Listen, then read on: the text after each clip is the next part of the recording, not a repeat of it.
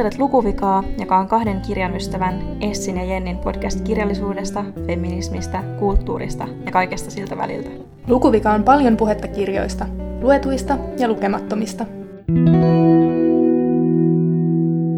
Hei ja tervetuloa taas Lukuvika-podcastin pariin. Me ollaan täällä pitkän ja ansaitun kesäloman jälkeen taas Sarvin ääressä. Kesä oli ja meni, mutta mä haluaisin kuitenkin vielä vähän palata niihin tunnelmiin ja kysyä sulta Essi, että miten sun kesä meni? No hei vaan, mun kesä meni tosi kivasti. Opettajan kesäloma on pitkä ja antoisa.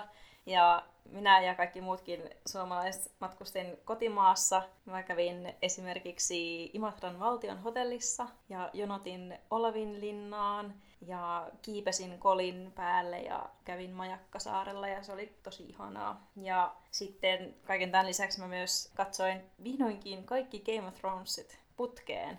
Ai niin, sun piti jo viime kesänä katsoa se, mutta se jäi vissiin kesken. Joo, se silloin jäi kesken, mutta nyt mä sain projektin päätökseen ja nyt tämäkin kulttuurin tuote on otettu haltuun. No oliko se sen arvoista? Oli ehdottomasti. Mä oon kattonut kakkoskauteen asti, mutta mä en ole vain jaksanut, niin kuin, mä, mä en ymmärrä mitä sinne tapahtuu. Niin, no mulla oli toi sama fiilis, mutta se helpotti, kun mä katsoin sen uudestaan, koska sitten mä olen vähän hiffata, että ketkä on suukaa kellekin ja miksi ne juonittelee ketäkin vastaan ja miksi tuo nyt kuoli tossa ja niin edelleen. Mutta myös mulla ei ole sun talenttia katsoa sarjoja noin Totta. nopeasti, joten mä en tiedä, tuunko mä ikinä katsoa, mutta hyvä, jos sä oot nyt tehnyt sen. Mitäs sulle kuuluu? No oikein hyvää. Kesä oli ja meni. Kanssa tein vähän kotimaan matkailua. Mutta nyt mä oon ihan niissä fiiliksissä ja musta tuntuu, että mä sanon joka syksy tämän saman asian, että kesä on nyt taputeltu ja kesä on ohi ja mä en jaksa enää yhtään lämpöä tai mitään kesäaktiviteetteja. Nyt on rapujuhlien aika ja kurpitsan poimimisen aika ja nyt taas haluan fiilistellä kaikkia pimeyttä ja sadetta ja kylmää ja noita juttuja ja tarotkortteja. Kyllä. Mä oon nyt nostellut viime aikoina taas tarotkortteja, ne on syksyn merkki. Onko sieltä tullut mm. mitään hyviä tuota, ennustuksia? No mä aina yleensä nostan niinku yhden kortin siitä ison arkanan pakasta ja on silleen, miten tämä nyt resonoi niinku mun elämän kanssa. Ja ainahan ne on semmosia kohta epävarmuutesi. Pääse Oi, yli ongelmistasi. tai ainakin niin mä tulkitsen ne, niin tässä nyt työstetään omaa itseä. Mutta Juu. Mä saan aina sen kuoleman. Mutta mun täytyy vielä sanoa tarotkorteista, että mä oon ennustanut useille mun kavereille, myös sulle, sellaisia mm. asioita, jotka on oikeasti käynyt toteen.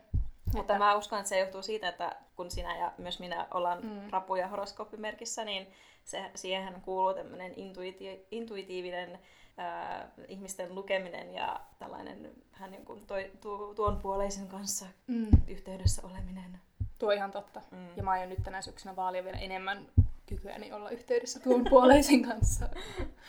Mutta siitä lisää myöhemmin. Joo. Tota, kerro Essi, mikä on sun tämänkertainen lukuvika? No, mun lukuvika on nyt vähän tämmöinen modernimpi juttu. Mulla on yleensä ollut ehkä jotakin tämmöisiä klassikokirjailijoita, niin mun lukuvika on siis Tommi Kinnunen, joka on kirjoittanut ainakin kolme kirjaa mm-hmm. viime vuosina ja on aika niin kuin, tosi maineikas ja luettu ja tykätty kirjailija, mutta mä en ole siis Tommi, Tommin kirjoja lukenut. Mm-hmm. Onko sä? Olen yhden ja mulla on tästä itse asiassa tämmöinen aika lukuvikamainen anekdootti, koska se syy, minkä takia mä oon lukenut Tommi Kinnusta, on se, että mä olin mun siskon lapsen synttäreillä tai jossain. Ja sitten mun siskon Anoppi, joka siis, hän on hyvin semmoinen lukenut ihminen ja tykkää keskustella mun kanssa kirjallisuudesta ja kulttuurista, niin hän tuli mun luokse silleen, mitä sä tykkäsit Pintistä? Mm. Ja sitten mä olin ihan jotenkin semmoinen kylmä hiki tippuu otsa pitkin ja mä olin ihan painessa, mikä helvetin pintti. Ja sitten mä olin se, ai niin, että se Tommi Kinnusen uusi. Ja sitten,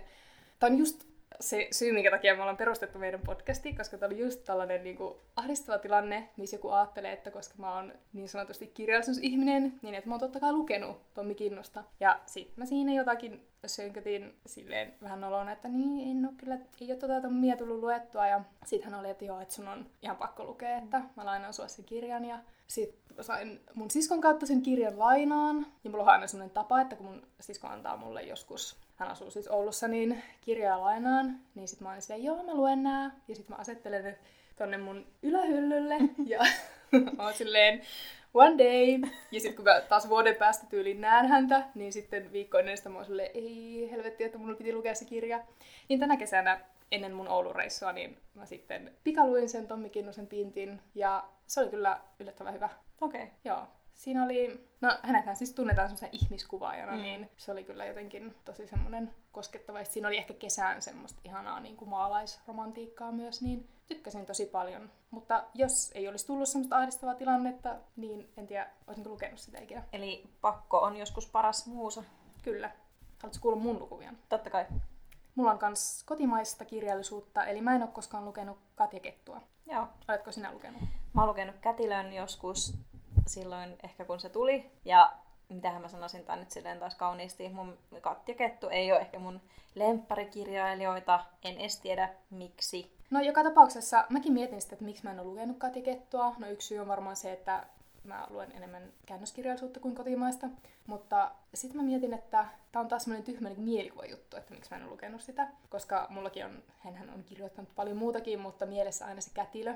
Ja sehän ilmeisesti sijoittuu jonnekin Lapin sotaan. Ja sitten musta tuntuu, että Lapin sota on semmoinen niin käsitelty aihe suomalaisessa kirjallisuudessa mm-hmm. ollut tässä viime vuosina on edelleen. Tänäkin syksynä itse asiassa Tommi Kinnusen mm-hmm. tämä uusi. Ja sitten tää Petra Rautiaisen tuhkaan piirretty maa, niin sijoittuu myös niinku Lapin sotaan. Ja tota, siinä tulee, mulle tulee aina sellainen efekti, että mm. jos tätä on käsitelty niinku liikaa, niin se on mm. tavallaan, se aihe ei ole enää kiinnostava. Tai se on niinku jotenkin menee semmoisena liian populaarina, niin sit se ei enää kiinnosta mua. Ja on siis ihan typerää, mutta tuo on varmaan se syy, Niin. että miksi mä en oo lukenut Katti Kettua. Toisaalta sinne kyllä oli ehkä ihan kiinnostavaa se, että siitä sodasta kirjoitettiin kuitenkin niin kuin naisnäkökulmasta, että ää, Kätilö hahmo oli kuitenkin semmoinen, niin kuin näki ne sodan kauhut läheltä, mutta tavallaan edustaa myös sitä niin kuin, na- naisten kohtaloa, että tavallaan pitää pitää kaikki muut asiat pystyssä samalla kun miehet sotii, niin, niin tavallaan varmaan onkin ihan kiinnostavaa. Ja niin kuin ton Tommi Kinnusen kohdalla, niin mulla on ehkä myös joku semmonen, ei se ole asennevamma, mutta vaan semmonen, että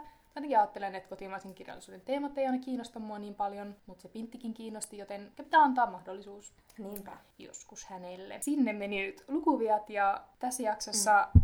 me ajateltiin nyt vähän lämmitellä meidän syyskautta ja puhua siitä, että mitä me ollaan molemmat ihan vaan luettu viime aikoina ja keskustella niistä. Um, mä tiedän, että sä oot lukenut ainakin hyvin paljon esillä olleen kirjan, eli tämän Eeva Kolun uutuuden. Joo. Haluatko puhua siitä vähän? Joo, mun oikeastaan kaksi kirjaa, mitkä mä valikoin tähän jaksoa varten, niin on molemmat tietokirjoja. Ja tämä Eva Kolun kirja Korkeintaan vähän väsynyt kertoo siis burnoutista ja burnout-kulttuurista, voisiko jopa sanoa, koska sehän on ihan tämmöinen milleniaalien kansantauti niin sanotusti. Jos joku ei siis tiedä kukaan Eva Kolu, niin Eva Koluhan on siis tämmöinen ää, hyvin suosittu lifestyle-bloggaaja, kirjoittaa Uusi Muussa sivustolle nyt ja on aikaisemmin kirjoittanut muita blogeja ja ruokablogeja ja muutenkin on toimittaja ja mediassa esillä. Ja tämä Eeva Kolun korkeintaan vähän väsynyt, niin on hyvin tämmöinen henkilökohtainen kirja uupumuksesta ja niin kuin syistä, mitkä johtaa uupumukseen. Ja niin, uupumushan on siis sellainen asia, mistä mekin ollaan ehkä joskus puhuttu, tai vähän niin kuin suorituskulttuuri.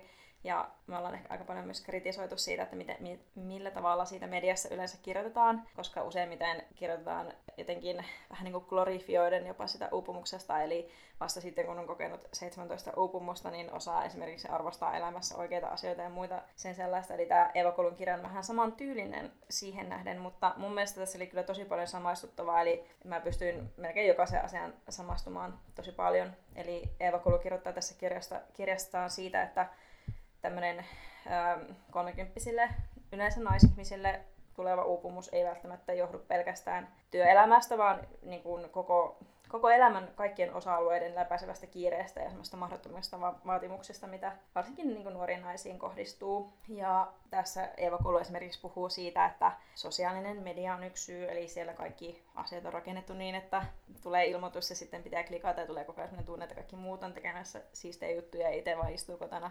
kalsareissaan ja niin edelleen. Ja mäkin ajattelin, että nyt mä deletoin nämä somet ja Instagramit ja elän taas jotain omavaraista elämää jossain mökissä, mikä ei tietenkään ole realistista, mutta tiedät varmaan mitä tarkoitan. Kyllä.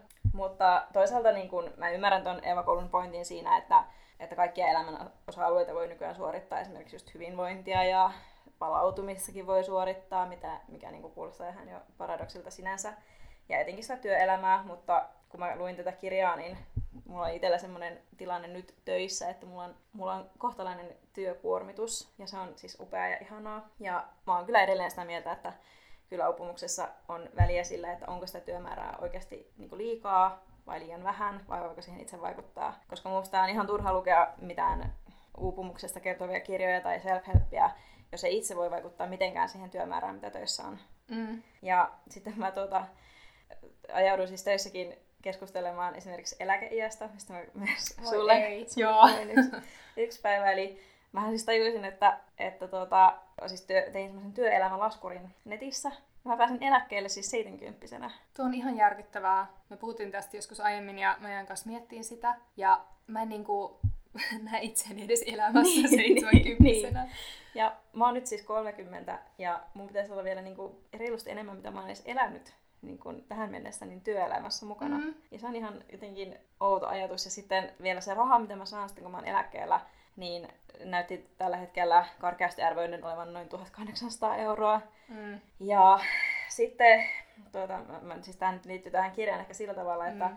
kyllä mä väitän, että, että en mä sillä 70 enää töissä voi olla, vaikka mä kuinka rajoittaisin mun somea ja yrittäisin olla tuota, välittämättä yhteiskunnan ja mui- muista paineista. Mutta niin, Joo. Eli tavallaan tämmöisten niin uupumiskirjojen viesti on se, että kannattaa tehdä vähemmän töitä ja pitää enemmän huolta itsestä ja se on ihan totta. Mutta samalla kuitenkin on semmoinen ristiriita, että mä tiedän, että mä en välttämättä pysty 70 olemaan enää töissä. Mm. Ja mun pitäisi esimerkiksi nyt alkaa huolehtia mun tulevaisuudesta sillä, että mä alkaisin vaikka sijoittamaan tai siis asuntosijoittamaan tai sijoittamaan johonkin osakkeisiin, ja mulla ei ole esimerkiksi varaa tehdä sitä. Mm. Eikä mulla ole myöskään semmoista tukiverkostoa, jolta mä voisin nyhtää ne rahat Mm. näihin mun projekteihin, niin kyllä siinä nyt vähän tuli semmoinen epätoivoinen fiilis jollakin tavalla. Joo, siis just päästään taas siihen samaan, mistä me ollaan varmaan puhuttu aiemminkin, mikä on just tämmöisen self-help-kulttuurin ongelma, että ihan kun se kaikki tavallaan palautuminen ja valmistautuminen ja itseensä lempeämmin suhtautuminen, niin olisi vaan sun käsissä, koska Mm. jos sulla on vaikka konkreettisesti niin iso työkuorma ja sun vaikka täytyy tehdä niin paljon töitä, että sä saat sen verran palkkaa, että sä voit elättää itsesi, niin ethän sä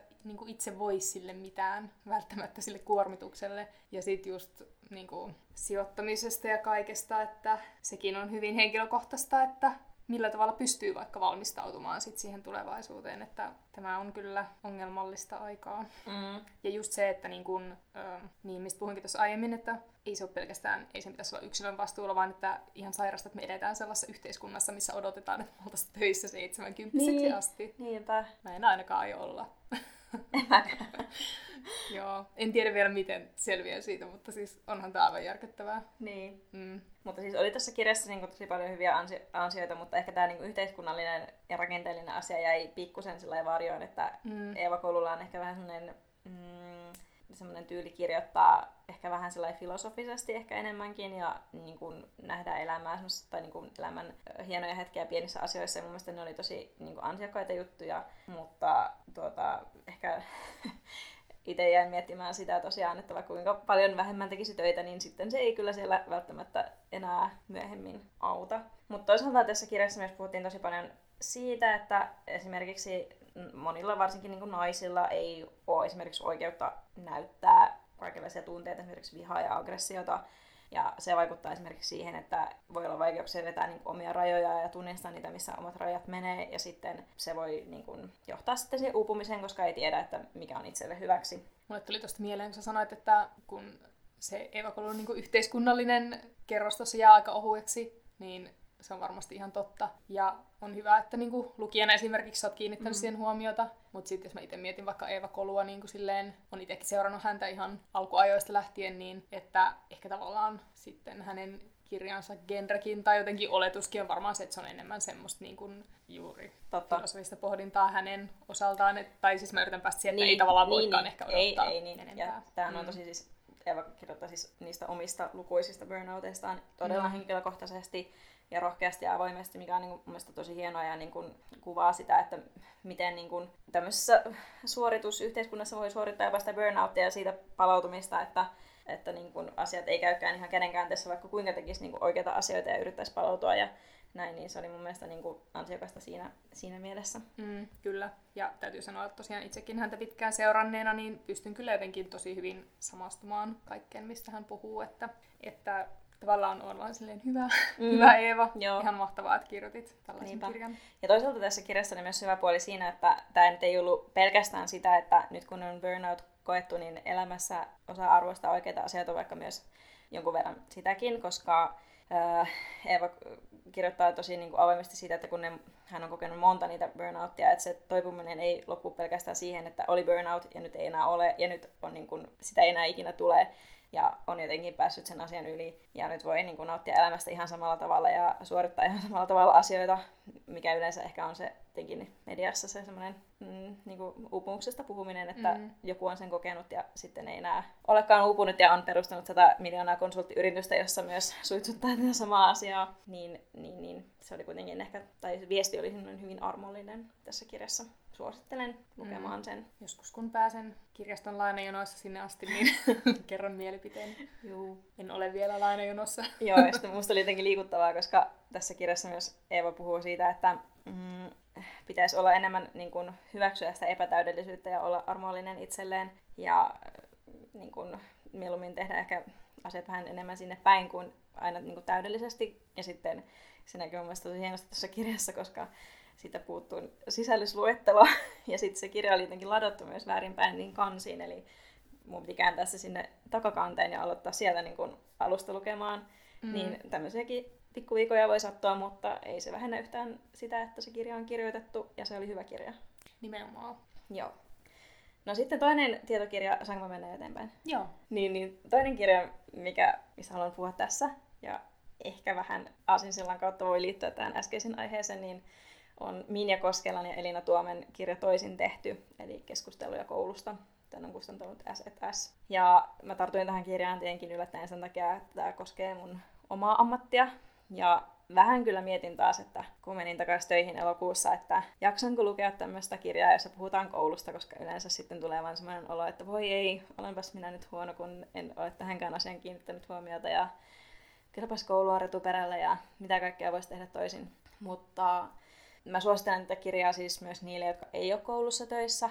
Eli tämä varmasti olisi ihan niin kuin hyödyllistä kaikille lukea, koska tässä kirjassa siis puhutaan äm, tasa-arvoisesta peruskoulusta, esimerkiksi siitä, miten sukupuoli, ihonväri ja niin kuin perhetausta vaikuttaa mm. kouluun. Ja nämähän asiat koskettaa kyllä ihan kaikkea. Ja tämä on tämmöinen hyvin yleistajuinen ja esseemäinen teos, eli siinä vuorottelee Minjan ja Elinan äh, vähän esseemäiset kirjoitukset jostakin teemasta. Ja mulle ehkä niin kuin, monet näistä asioista ei tullut kauhean uutena. Toki niin kun tunsin ää, piston sydämessäni esimerkiksi nyt, kun on ollut tämä Black Lives Matter liike ja muu, eli tässä puhutaan niin kuin, rasismista mm-hmm. ja niin kuin, rakenteellisesta rasismista, mutta myös siitä, että miten opettajana ei välttämättä itsekään tunnista niin kuin, olevansa osa sitä rasismia, rake, ras, mm-hmm. rakenteellista rasismia, tai että rasismi ei ole pelkästään sitä, että joku kadulla huutaa N-sanaa, niin se oli kyllä mun, ne oli hyviä niin kuin puheenvuoroja, missä puhuttiin siitä, koska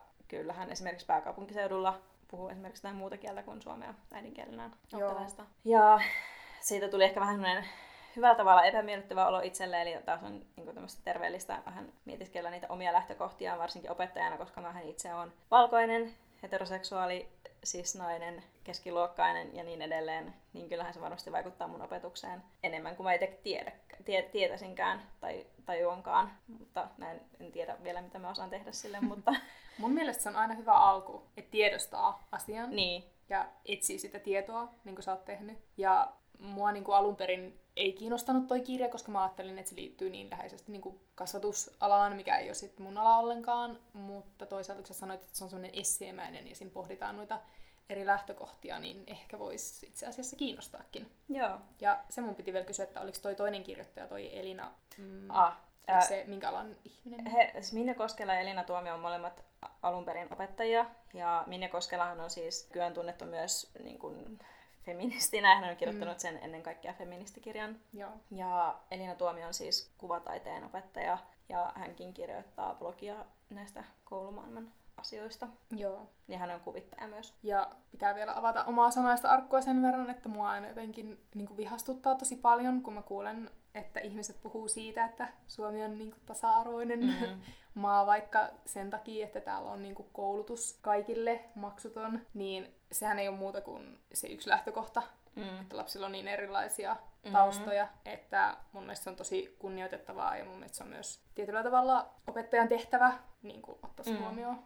siinä määrin kuin pystyy. Kyllä. Ja tässä oli siis tosi mielenkiintoisia aiheita niin kuin myös ihan opettajien uupumisesta, lähtien esimerkiksi siihen, että mm, kun tietyille alueille, esimerkiksi vaikka Helsingissä, niin, niin pakkautuu tietynlaista väestöä ja sitten ajatellaan, että ne on niitä gettoja ja huonompia paikkoja. Ja itse asiassa just meidän kaltaisilla keskiluokkaisilla henkilöillä on vastuuta myös siinä, ainakin Elina Tuomen mukaan, että voi miettiä, että mistä niin kuin sitä niin kuin asuin, itselleen asuinpaikkaa niin kuin etsii. Eli että jos mekin muutettaisiin enemmän johonkin Itä-Helsinkiin, niin sitten se näyttäytyisi ehkä niin kuin semmoisena haluttavampana alueena ja niin kuin se väestörakenne olisi sellainen niin kuin monipuolisempi. Mm-hmm. Ja mä tässä mietin, että sitten kun mä alan asuntosijoittajaksi ja sijoitan mun eläkettä varten, niin mä muutan Myllypuroon. Joo, mahtavaa. Joo. Tavataan Myllypurossa. Joo. Mutta mulla kaikista mielenkiintoisin esse näistä kuitenkin oli siellä ihan kirjan loppupuolella. Eli siellä oli tämmöinen yrittäjäkasvatusessee, kun nykyiseen opetussuunnitelmaan kuuluu yhtenä osana niin tämmöinen yrittäjäkasvatus laaja-alaisena taitona. Ja tavallaan se on niin kuin taas semmoinen kaunis ajatus siitä, että tarjotaan tämmöisiä niin kuin työelämävalmiuksia myös lapsille niin kuin koulussa, että koulu vastaa niihin työelämän tarpeisiin ja niin edelleen. Mutta tämä oli siis Minne Koskelan essee ja mun mielestä siinä oli hyvin kuvattu siinä esseessä, että oli ollut yrittäjän päivä ja sitten oli tullut tämmöinen aamun avausvideo, jossa joku yrittäjäkonsultti suitsuttaa, että yrittäjyys on maailman parasta ja kaikkien pitäisi ryhtyä yrittäjiksi ja niin edelleen. Ja Minja sitten keskustelen että oppilaiden kanssa siitä, että kenen vanhempi vaikka on yrittäjä ja niin edelleen, niin kävi ilmi, että niille oppilailla oli vanhempia yrittäjinä ja yrittäjyys ei ollutkaan mahtavaa semmoista, missä saa valita omat työaikansa ja lomansa ja milloin ja miten työskentelee, vaan sitä, että on pienyrittäjä ja ei voi pitää lomia ja ei ole varaa palkata sijaista yms. Niin tämä liittyy sitten siihen aiheeseen, että usein tämmöinen yrittäjyyspuhe ehkä, ähm, siinä on kaunis ajatus, mutta se oikeasti ehkä palvelee enemmänkin tämmöistä uusliberalistista niin kuin, ajattelua siitä, että jokainen on oman onnensa seppä ja nyt pitää niistä lapsistakin koulia ja semmoisia tuottavia yhteiskunnan jäseniä, jotka tuottaa lisää kapitalismin tai, lisää, tai on niin kapitalismin tuottava osanen mm. yhteiskunnassa. Mm, joo. Ja sehän ei ole mikään peruskoulun niin kuin, tehtävä millään no tavalla. ei todellakaan. Mulla tuli niin kuin, nousi monta pointtia mieleen. Ensinnäkin näin yrittäjän lapsena voin kertoa, että se ei todellakaan niin kuin, ole silleen auvoa ja ihanuutta niin. se, että sinun vanhempasi on yrittäjä. Ja toiseksi tulee mieleen, että ainakin tästä omasta tällaisen keskiluokkaisen valkoisen naisen positiosta, niin mua ärsyttää tosi paljon myös se, että itse ainakin olen ympäröity semmoisella puheella, just tuommoisella uusliberalistisella hötöllä, että yrittäjyys on varsinkin naisille tosi semmoista voimauttavaa girlboss-juttua, mm. koska se on vain yksi todella pieni siivu siitä. Ja sitten mulle tuli vielä, vielä mieleen yksi semmoinen aika raskas tietokirja, jonka mä luin ehkä viime kesänä. Mä nyt googletan sen nimeen, koska tää oli niin kiinnostavaa, kun tässä puhuttiin just siitä samasta aiheesta. Joo. Öö, mikähän sen nimi oli? Se oli vastapainon kirja. Tässäkin niinku just että se naisten ja voimaannuttava yrittäjäpuhe, niin tuossakin kirjassa sanottiin siitä, että aika moni nainen on niin yksin yrittäjä, esimerkiksi niin kuin vaikka vuokraa kampaamosta niin kuin tuolia ja sillä lailla niin kuin, ää, saa elantonsa. Ja eihän semmoisessa yrittäjäbisneksissä todellakaan liiku mitkään isot rahat. Et mm. Tulot on pienet ja no siis niin edelleen. Et se ei kyllä hirveästi varmaan voimaannuta yhtään ketään voisin väittää. Mä en nyt löydä sitä kirjaa, mutta tota, mä laitan sen vaikka meidän blogiin. Mutta siis siinä puhuttiin just siitä, että kun on tämä, se oli kasvatus ilmastokriisin kaudella tai tämmöinen aikakaudella, niin siitä, niin kuin, että mentiin tosi syvälle kasvatuksen niin kuin, filosofisiin tämmöisiin perusteisiin, mutta siinä oli myös just siitä, että miten me voidaan, niin kuin, tai miten niin kuin kasvatukseen integroidaan nykyään myös tommosia tosi syvällisiä perustavanlaatuisia arvoja, niin kuin mm. vaikka toi yrittäjyys, kun mm. puhuit, niin sehän on nimenomaan niin kuin kapitalismin ö, promotoimista lapsille. Mm. Tai silleen, että nähdään se niin kuin todella hyvässä hengessä, kun yksi vaihtoehto voisi olla, että johonkin opetussuunnitelmaan integroitaisiin vaikka, no nyt tuli heti mieleen vaikka niin kuin rasismin vastaisuus, mm. tai äh, siis tuommoisena samanlaisena mm. kokonaisuutena, tai vaikka niin kuin ympäristötietoisuus sillä tavalla, että...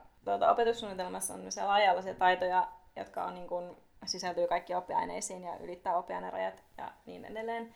Eli täällä on esimerkiksi ajattelu ja oppimaan oppiminen, kulttuurinen osaaminen ja vuorovaikutus ja ilmaisu, itsestä huolehtiminen ja arjen taidot, monilukutaito, tieto- ja viestintä, teknologinen osaaminen. Sitten on työelämätaidot ja yrittäjyys, osallistuminen, vaikuttaminen ja kestävän tulevaisuuden rakentaminen. Niin, mm. niin ehkä tässä, no miksei se kulttuurinen osaaminen voisi sisältää sen rasismin, mutta onhan tässä nyt vähän, ää, tai siis rasistisen vastaisuuden, rasismin vastaisuuden, ei siis pelkästään rasismia, mutta onhan tässä iso siipale pelkästään noihin työelämä- ja yrittäjyystaitoihin. Mutta niin, niin no siis tämä mun niin kun, ajatus, kun mä mietin tuota Eva Kulun kirjaa, niin mikä sille ihan aasinsilta oli, niin oli tämä just tämä työelämä ja sen oudot vaatimukset, että tavallaan ei riitä se, että tekee töitä, vaan sitten pitäisi niin kun myös olla sitä yrittäjähenkisyyttä ja brändätä itseään koko ajan joka paikkaan. Ja myöskin uudessa Imagessa, tai siis uusimmassa Imagessa, eli syyskuun Image-lehdessä, niin oli tämmöinen artikkeli elinikäisestä oppimisesta. Ja sekin on tämmöinen, no ei se uusi asia ole, mutta siis siitä puhutaan koko ajan, että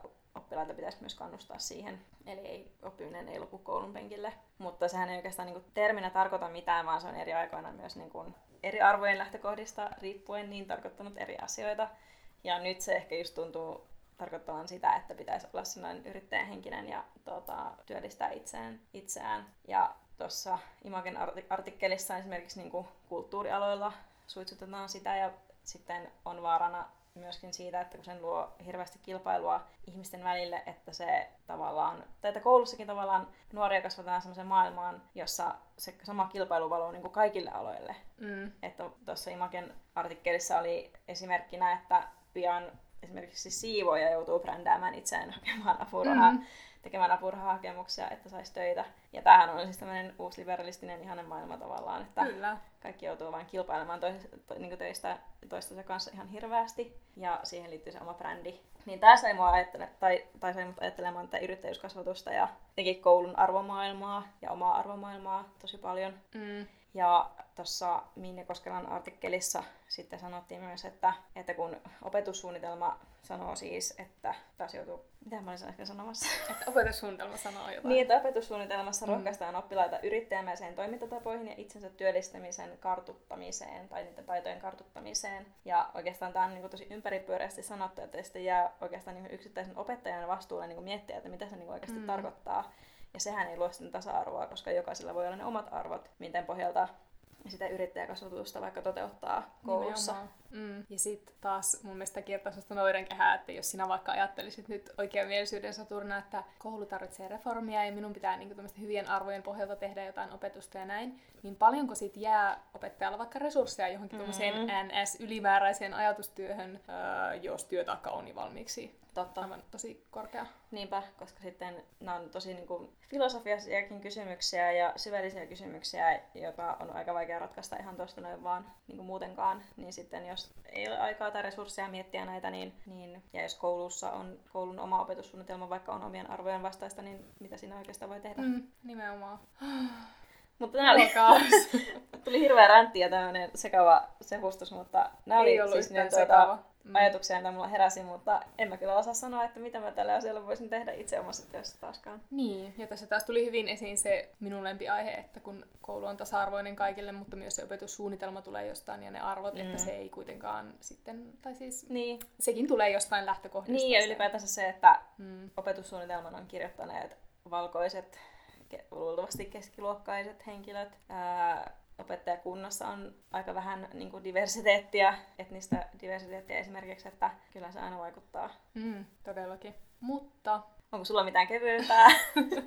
ei ole, ei ole tota yhtään kevyempää, että kun just puhuttiin, että mistä tällä kertaa keskustellaan, mikä on herättänyt ajatuksia ja mm. uh, koskettanut, niin itsehän siis juuri ton Black Lives Matter liikehdinnän vuoksi sitten aloin miettiä myös omia lukutottumuksia ja somessahan kiersi myös tosi paljon kaikkia tämmöisiä niin kuin, lukuhaasteita valkoisille, että uh, pitäisi olla enemmän diversiteettiä kirjoissa, joita lukee ja tunsin piston sydämessäni ja on ihan samaa mieltä, että pitäisi lukea enemmän muiden kuin valkoisten kirjoittamia kirjoja. Ja sitten päätin aloittaa ihan perusteista ja tartuin siis tuossa vähän aikaa sitten Toni Morrisonin esikoisromaaniin Sinisimmät silmät. Ja luin siis sen. Ja nyt mun pitää heti kysyä, että ootko sä lukenut sitä? En oo. Mä oon lukenut yliopiston pääsykokeisiin joskus ö, Toni Morrisonin Armalahja-kirjan. Mm. Oletan, että sinäkin olet.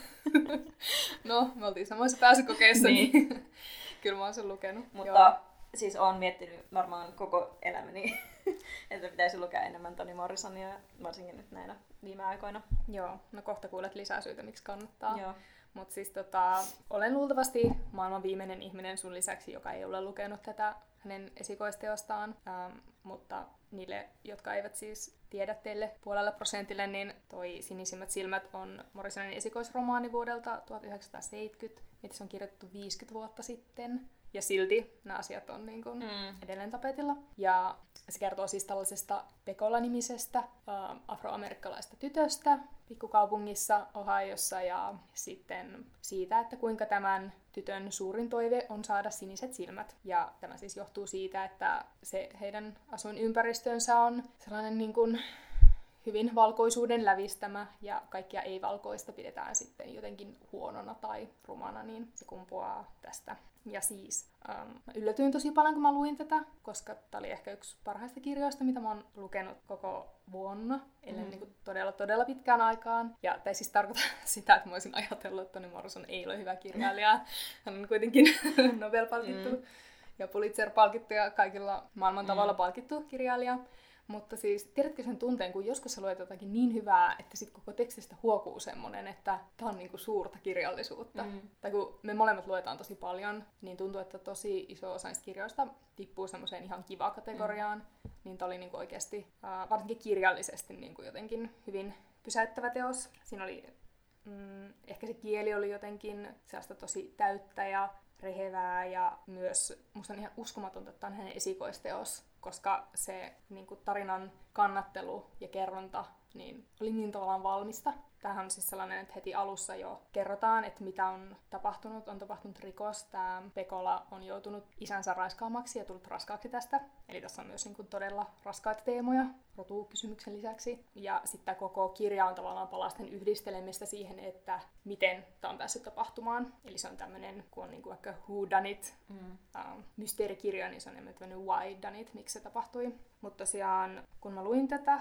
niin musta tuntui ensimmäistä kertaa jollain tavalla siltä, että mä oikeasti ymmärsin sen, että mitä semmoinen niin kuin sisäistetty rasismi voi olla. Enkä mä tarkoita sitä, että ymmärtäisin sitä ikinä, koska mm. en ymmärrä, mutta että niin hyvällä tavalla kuin, niin kuin omassa positiossani oleva ihminen pystyy sen ymmärtämään. Ja siinä oli jotenkin selitetty se semmoinen sisäistetyn rasismin mekaniikka jotenkin tosi hyvin, että tässä kirjassa oli siis monta kertoja ja eli jokaisella oli se sellainen niin kuin sisäistetty rodullinen itseinho, mutta tässä selitettiin hyvin se, että miksi on sille yhteisölle niin, niin kuin tuhoisaa, että se kaikkien sisällä oleva viha ja kauna ja häpeä tästä asiasta, niin se ei kohdistu suoraan niihin rasismin ylläpitäjiin, vaan sitten se jotenkin niin kuin kieroutuneesti kohdistuu vaikka niihin yhteisön heikompiin niin kuin lapsiin, etenkin tyttölapsiin, naisiin, muulla tavalla heikommassa asemassa oleviin, niin Tämä oli kyllä niin kuin todella raskas, mutta todella upea lukukokemus, mutta nyt mä oon vasta pääsemässä siihen, että kun mä tartuin tähän kirjaan sen takia, että mä voisin ymmärtää paremmin ja oppia, niin mulle tuli myös tästä sitten vähän niin kuin kiusallinen olo, koska mä heti tajusin sen, että Morrison on varmaan niin kuin maailman suurimpia kirjailijoita, varsinkin niin kuin kirjallisten ansioidensa takia. Ja mulle tuli jotenkin mieleen se, mä en tiedä, ootko lukenut, Ylellä oli tosi hyvä juttu kesäkuussa, viime kesäkuussa siitä, että valkoiset ihmiset lukee niin kuin, uh, rodullistettujen kirjailijoiden kirjoittamia kirjoja vähän niin kuin turisti katsoisi sa- mm. safiria, tai näin siinä ilmastiin, että just niin kuin silleen vain kurkistuksena toiseen kulttuuriin, ja ne nähdään aina ensisijaisesti niin kuin tarinana mm. vaikka rodusta, ja vasta sen jälkeen jonakin muuna, että ne ei ole vain puhtaasti fiktiota. Niin, koska Tunnistat sen? Tunnistan, koska musta tuntuu, että myöskin ihan vasta äh, ilmestyi tämä tähän Coachin vesitanssia-kirja, ja siellä mm. jossakin liepeessä oli silleen viittaus Toni Morrisoniin. Mm. Ja en ole siis lukenut sitä kirjaa, enkä Toni Morrisonistakaan niin paljon tiedä, mutta mä herätti vähän sellaisia kysymyksiä, että oliko se vertaus vain sen takia, että ne molemmat mm. käsittelee rotuasioita, että, että voiko koskaan, tai voisiko olla semmoinen vertais, vertaisu, vertaisu, vertaus, missä vaikka mietitään niitä kirjallisia tyylejä tai ansioita. Mm. En mä tiedä, onko ne samaa tyyliä. Mm, no en ole lukenut vielä tuota vesitanssia, Niin. en tiedä, mutta tota, ymmärrän siis mitä tarkoitat. Ja tietenkin siinä mielessä, nyt kun puhun tästä, niin tämä Morrisonin kirja ei ole paras esimerkki, koska tässähän suurin teema on nimenomaan niin kuin, sisäistetty rasismi, mutta kun miettii kaikkia maailman kirjoja, joita ovat kirjoittaneet muut kuin valkoiset ihmiset, niin mä oon tosi pitkään just pohtinut tuota asiaa, mikä siinä Ylen artikkelissa oli, mutta mä en ollut jotenkin itse osannut pukea sitä sanoiksi. Tunsin just semmoisen niin epämukavan piston sydämessäni, että musta tuntuu, että mäkin olen aika pitkään lukenut kirjaa vaikka niin, että no hei, tässä on tällainen korealaisen kirjailijan kirjoittama kirja. Minäpäs luen tämän, jotta sivistyn ja pääsen kurkistamaan korealaiseen kulttuuriin. Niin sehän on niin kuin äärimmäisen rasistinen tapa lukea Totta. kirjoja.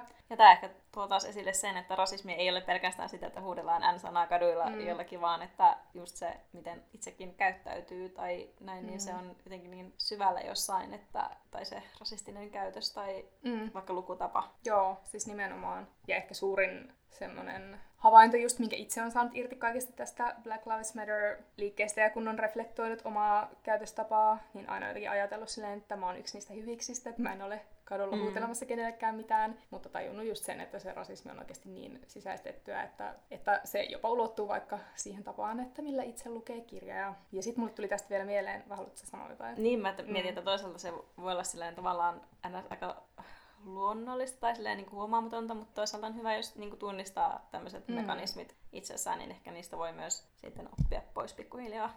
Joo, mä oon ihan samaa mieltä. Mä kuuntelin silloin, kun Morrison kuoli, onkohan siitä joku vuosi tai jotain, niin tota New York Timesin kirjapodcastia, ja siellä he just nostivat esiin sen asian, että heidän mielestään niin kuin Morrison on jopa niin kuin, aliarvostettu kirjailija nähden siihen, että kuinka taitava hän oikeasti on. Ja silloin mä muistan, kun mä kuuntelin sitä, niin mä olin silleen, että joo varmaan. Mutta nyt kun mä itse luin häntä ja mä muistin taas ton, niin mä oon kyllä ihan samaa mieltä. Ja tosiaan mullakaan ei ole niin mitään lopputulemaa tähän, muuta kuin että on huomannut tämän tavan, millä luen. Ja ehkä ensiaskeleita on just se niin kuin itsereflektointi ja tiedostaminen. Ja aion kyllä jatkossa kiinnittää huomiota siihen, että millä tavalla Mm. ja mistä lähtökohdista luen ei-valkoisten kirjoja. Mutta joo, siis jos olet vielä kuullut tähän yhteen prosenttiin, joka ei ole lukenut uh, The Bluest Eye, eli sinisimmät silmät kirjaa, niin suosittelen. Se oli tosi rankka, mutta tota, se on kyllä ihan sen arvoinen. Mä pistän heti lukulistalle. Hyvä. Mä laitan se heti sun reppuun. Joo. Sujautan sen. Olipa kyllä raskaita aiheita taas. No oli. Mm. Tuota, mitä sä ootat näin niin kuin tulevalta kirjasyksyltä? Syksyhän on taas kirjan ystävän kulta-aikaa, kuten Kirjamessut on peruttu. Ai niin, perhana. Turun kirjamessut on peruttu. Mutta mua myös naurattaa se, kun musta tuntuu, että joka syksy kaikki kustantamot ja kirjakaupat ja kaikki on silleen, nyt on kaikkien aikojen kirjasyksy. Mm. Siis tiedätkö, joka syksy on kaikkien Mm. mm. aikojen kirjasyksy. Mutta nyt on taas, koska nyt on tulossa tosi paljon hyviä Niin, kirjoja. paitsi ei ole kirjamessuja, mutta... Mm. Jep. No, mutta hyviä uutisia. Eikö se ollut niin, että kaunokirjallisuuden myynti oli kasvanut 10 prosenttia. Sen Ja- sijaan kirjakampanjan ansiosta? No siellä kirjakauppaliiton raportissa ei suoraan lukenut näin, mutta mä vähän niin kuin Rivien välistä rivien välistä Joo. sen. Joo, kyllä. Ää, niin, sehän on positiivista, että ää, vaikka silloin koronan alussa povattiin sitä, että kirjamyynti tulee laskemaan tosi paljon, niin onhan se laskenut, mutta jotenkin tiettyjen osa-alueiden Mm. myynti on noussut. Ja tulee nousemaan, kun me annetaan superhyviä Mm. kirjasuosituksia Mm. nyt, mitä kaikki menee heti ostamaan. Tai sitten ei, mutta kuitenkin. Ää, onko sulla Menette jotain, ostamaan. onko sulla jotakin, mitä sä ootat? No erityisesti? siis Tai oot lukenut jo? Öö, en, en, en. Mutta siis mä mietin tässä varmaan ehkä samoja mitä sullakin, koska siis mulla on jotenkin niinku kolme kirjaa, ei kun kaksi kirjaa täältä, niinku, mitkä mua kiinnosti. Ja niissä molemmissa on teemana meri. Ahaa, Eli, joo. tai en mä tiedä teemana, mutta yhtenä elementtinä ainakin. Mm. Eli mua kiinnostaa tämä Pauliina Nivukosken Mainingin varjo. Joo. Ja sitten Mar- Maritta Lintusen kirjeitä suolavuonolta.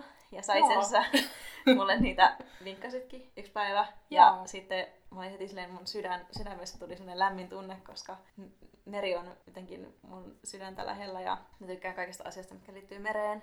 Ehkä se on joku, mihin mun sielu nyt kaipaa, koska tässä Mainingin varjossa, ehkä nimestäkin kuulee, niin ollaan meren äärellä. Ja sitten tuo kirjeitä suolavuonolta, niin ää, jo pelkästään sen nimi jotenkin, se suolavuono, niin se kuulosti musta jotenkin ihanalta. Ja siinä oli tosi ihana kansi. Niin, Mikä tärkeintä. niinpä, Ja sanakauhut. niinpä. Ehkä. Joo, äh, joo, noin molemmat tosiaan kiinnosti mua ja puhuinkin sun kanssa niistä jo. Mulla on täällä ihan kauhea lista, mutta mitähän mä nostaisin täältä. Äh, mua kiinnostaa ainakin toi STSltä tulee Minna Salamin tällainen kuin Aistien viisaus. Hän on siis tällainen, onko se sulle tuttu henkilö? Ei. Joo, Tässä kun minun nettini pyörittää, niin voin kertoa Mm. täältä.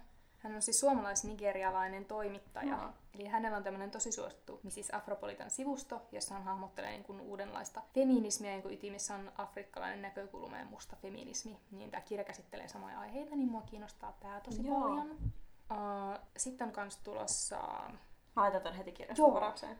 sitten Aula Kustantamolta on tulossa tämmöinen kuin Tommy Orangein Ei enää mitään. Mä olin kiinnittänyt tähän jo huomiota silloin, kun tämä on tullut englanniksi. Ja tämä on siis tämmöinen niin kuin kertomus urbaaneista intiaaneista ja siitä, kun se seuraa niin kuin 12 intiaanin valmistautumista tämmöiseen suureen kokoontumiseen. Ja se kertoo niin kuin nykyajan intiaanivähemmistöjen elämästä. Ja oliko mulla vielä jotain muuta? No mä kerron vielä sen, että mä aion lukea myös ton Bell Hooksin Mies tahtoo muuttua. Ja sitten mulla on myös toi All About Love häneltä. Mikähän se on? Uh, Suome. Se on suomennettu. Niin on. Rakkaus pelastaa kaiken. Oisko? Oisko? Joo. Niin mä en ainakin ne tässä lukasta myös syksyllä. Mutta on tulossa kyllä ihan sairaan paljon kaikkea. Ehkä voisi jopa koostaa meidän blogiin jonkun listan Joo. näistä kaikista. Tehdään. Joo. Eli luvassa meritunnelmointia ja muita. Kyllä. Yes. Okei, okay, mitäs ensi jaksossa? Keksipä meille joku aihe. Ensi jaksossa me ollaan aika pitkä haluttu tehdä jakso Paddy Smithistä. Mm. Ja Antti Nylen on juuri kirjoittanut sellaisen jonkun esseeteoksen Paddy Smithistä, niin uh, me voitaisiin ehkä lukea se, Mm-hmm. keskustella hänestä. Ei siis Nylenistä, tai no ehkä hänestäkin, koska mulla on muutamia ajatuksia, kriittisiä ajatuksia häneen liittyen. Mutta ehkä, ehkä Paddy Smithistä. Onko sulla jotain muita ideoita Ei. syksylle? Ei. No, me keskustellaan niistä sitten myöhemmin. Joo. No niin. Okei. Okay. Kiitoksia kuuntelusta. Kiitos. Hei hei.